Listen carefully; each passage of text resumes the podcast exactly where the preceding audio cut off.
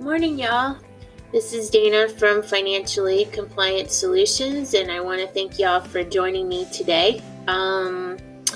Today's show is going to be regarding updates from the department.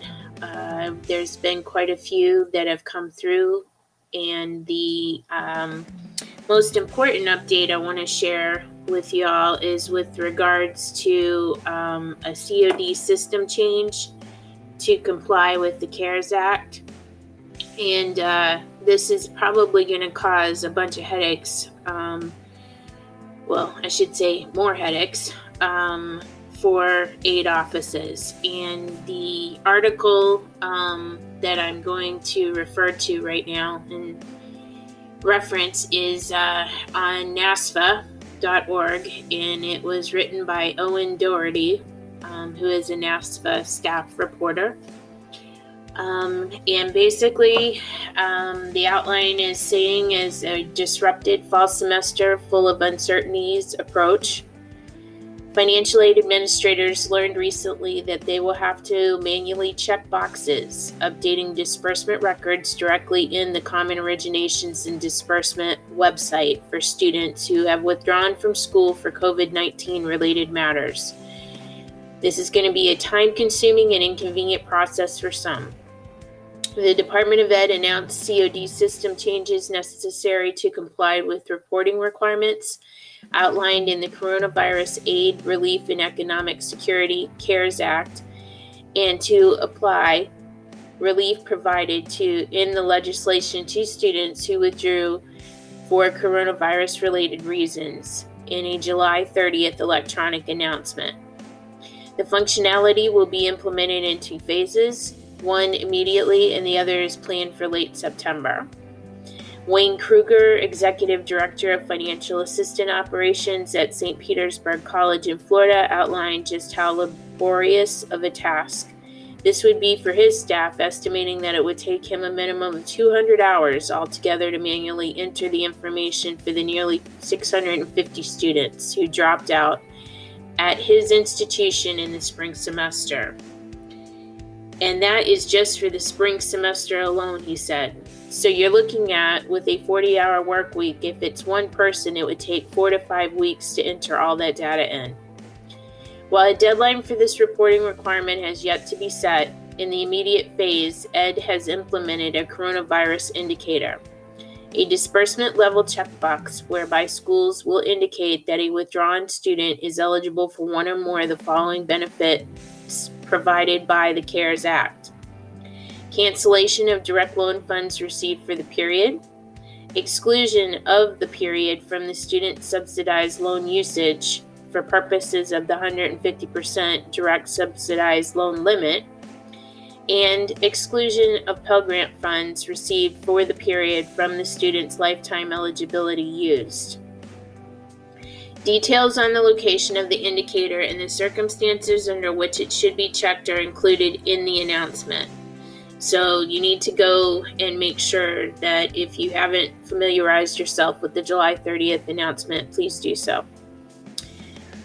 The process that the schools will use to check the coronavirus indicator is manual and takes place at the disbursement level, which can create a substantial amount of administrative burden at the institutions with significant numbers of COVID-related withdrawals. NASWA has engaged with Ed staff to advocate for a streamlined batch process. In the second phase of implementation, scheduled for September, to provide schools with a mechanism for reporting the amount of Title IV grant or loan assistance not returned due to the return of the Title IV funds, CARES Act provisions, Ed plans to make changes to its R2T4 calculator and COD to allow schools to perform an R2T4 calculation specifically for aid recipients who withdrew due to coronavirus-related circumstances. Although standing Ed policy has been that the use of its COD R2T4 calculator is optional, schools will be required to use the calculator for all aid recipients who withdrew due to COVID-19. NASWA has reached out to Ed staff to express concern that this will greatly increase R2T4 administrative work.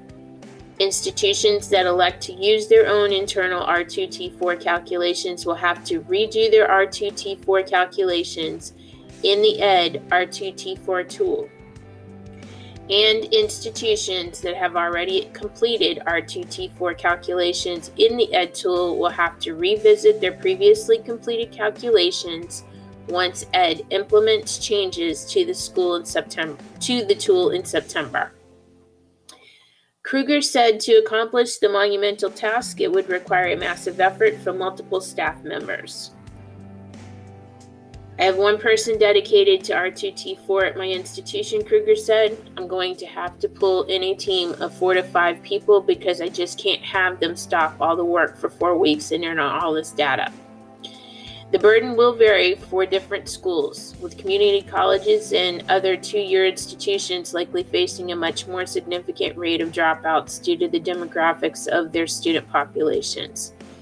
And I'm going to stop here and point out the fact that I know, because I have a side hustle that I work for, and it's a third-party servicer, and most of our college's clients that we process for do not have access to COD. Everything is done by the office, so that because that's part of the service that we provide that they hire us for.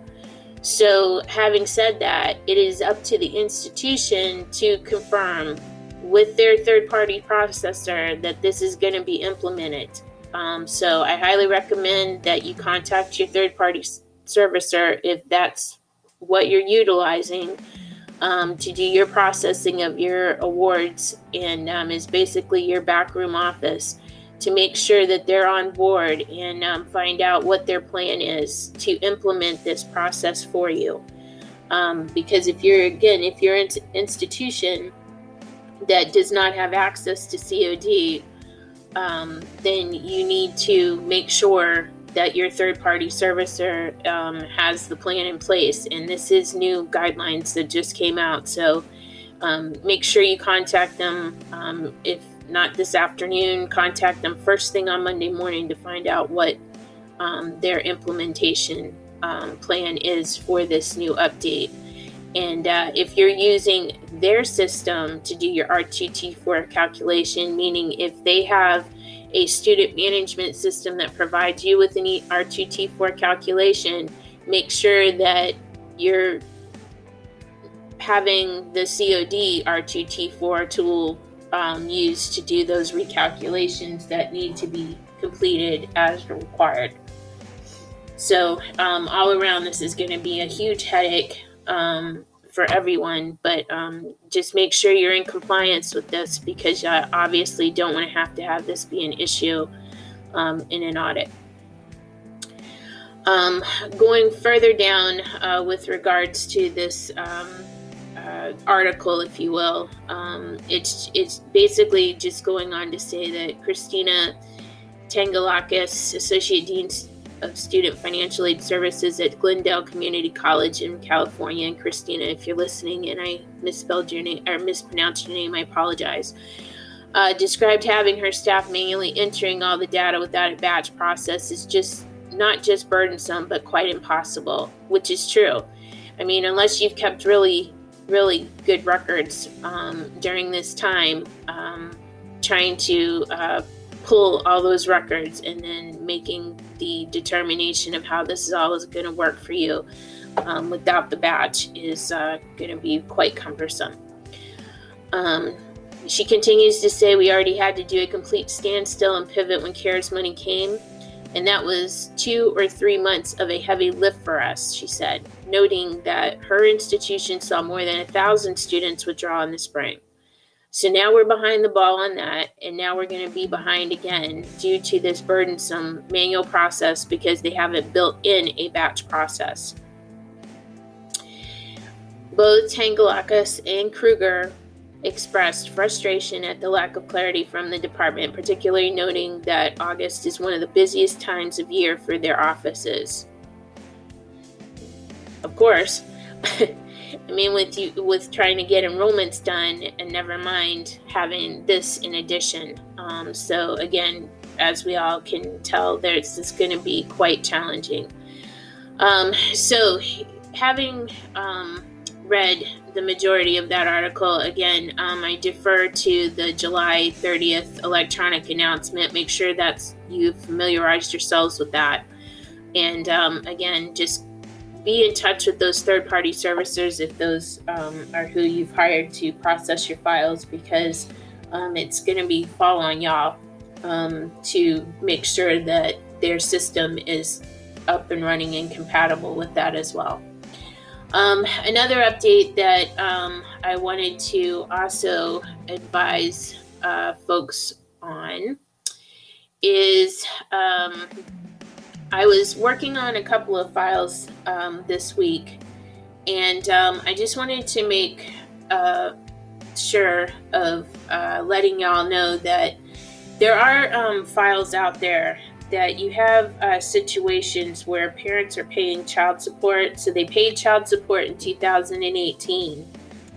And as we all know, when you're completing the application, if you've paid child support and you're accounting for the child support paid, you can't account for the child that received that child support as a family member, because it's considered double dipping in the EFC calculation.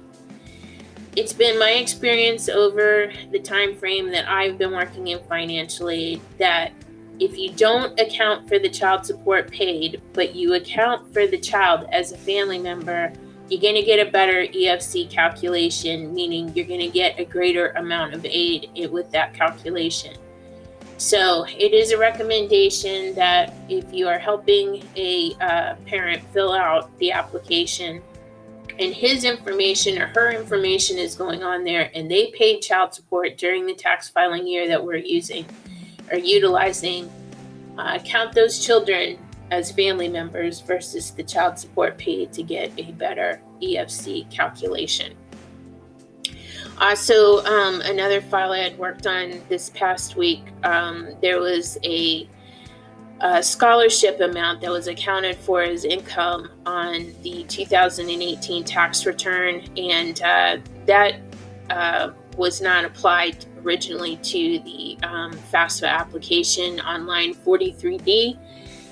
So it's just another reminder that when you're reviewing these tax returns, make sure that on the wage line, you are looking to the left-hand side, and if you see FCH and an amount by that, that is indicating a scholarship amount that was included in the income. And you're going to definitely want to make sure that it is included on line 43D due to the fact that, again, in the EFC calculation, it adjusts the income. So it'll give a better calculation and eligibility for the student with regards to aid.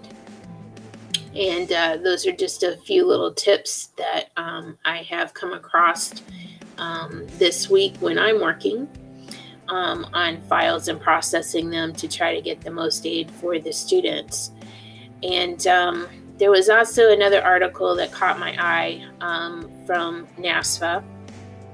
And it was actually regarding an Inside Higher Ed survey on the matter of chief business officers' confidence in the financial stability of their institutions over the next 5 years has dropped below 55% and was eclipsed by their confidence in the next 10 years, according to a new poll.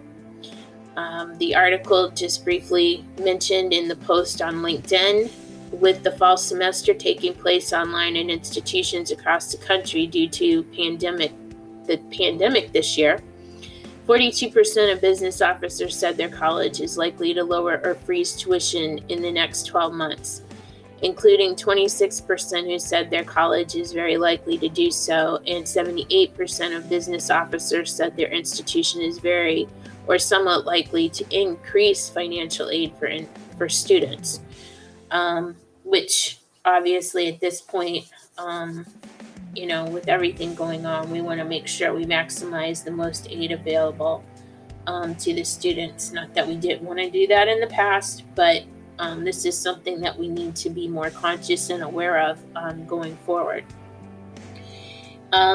Lastly, there was one more file that caught my attention, and I just want to make sure that everyone is on the same page with regards to electronic signatures on V4, V5 documents. V4, V5 documents at this point should not be having electronic signatures on there. You should be able to, with the technology that we have at hand, be able to get valid signatures. And if for some reason these if your students, I should say, are not available to be able to sign those documents in front of one of your school officials, don't forget that you have to get it notarized. So the student would have to take those documents to a financial institution. And a lot of the financial institutions right now, their lobbies are open, but some of them, in order to get maybe a notary, you may have to make an appointment.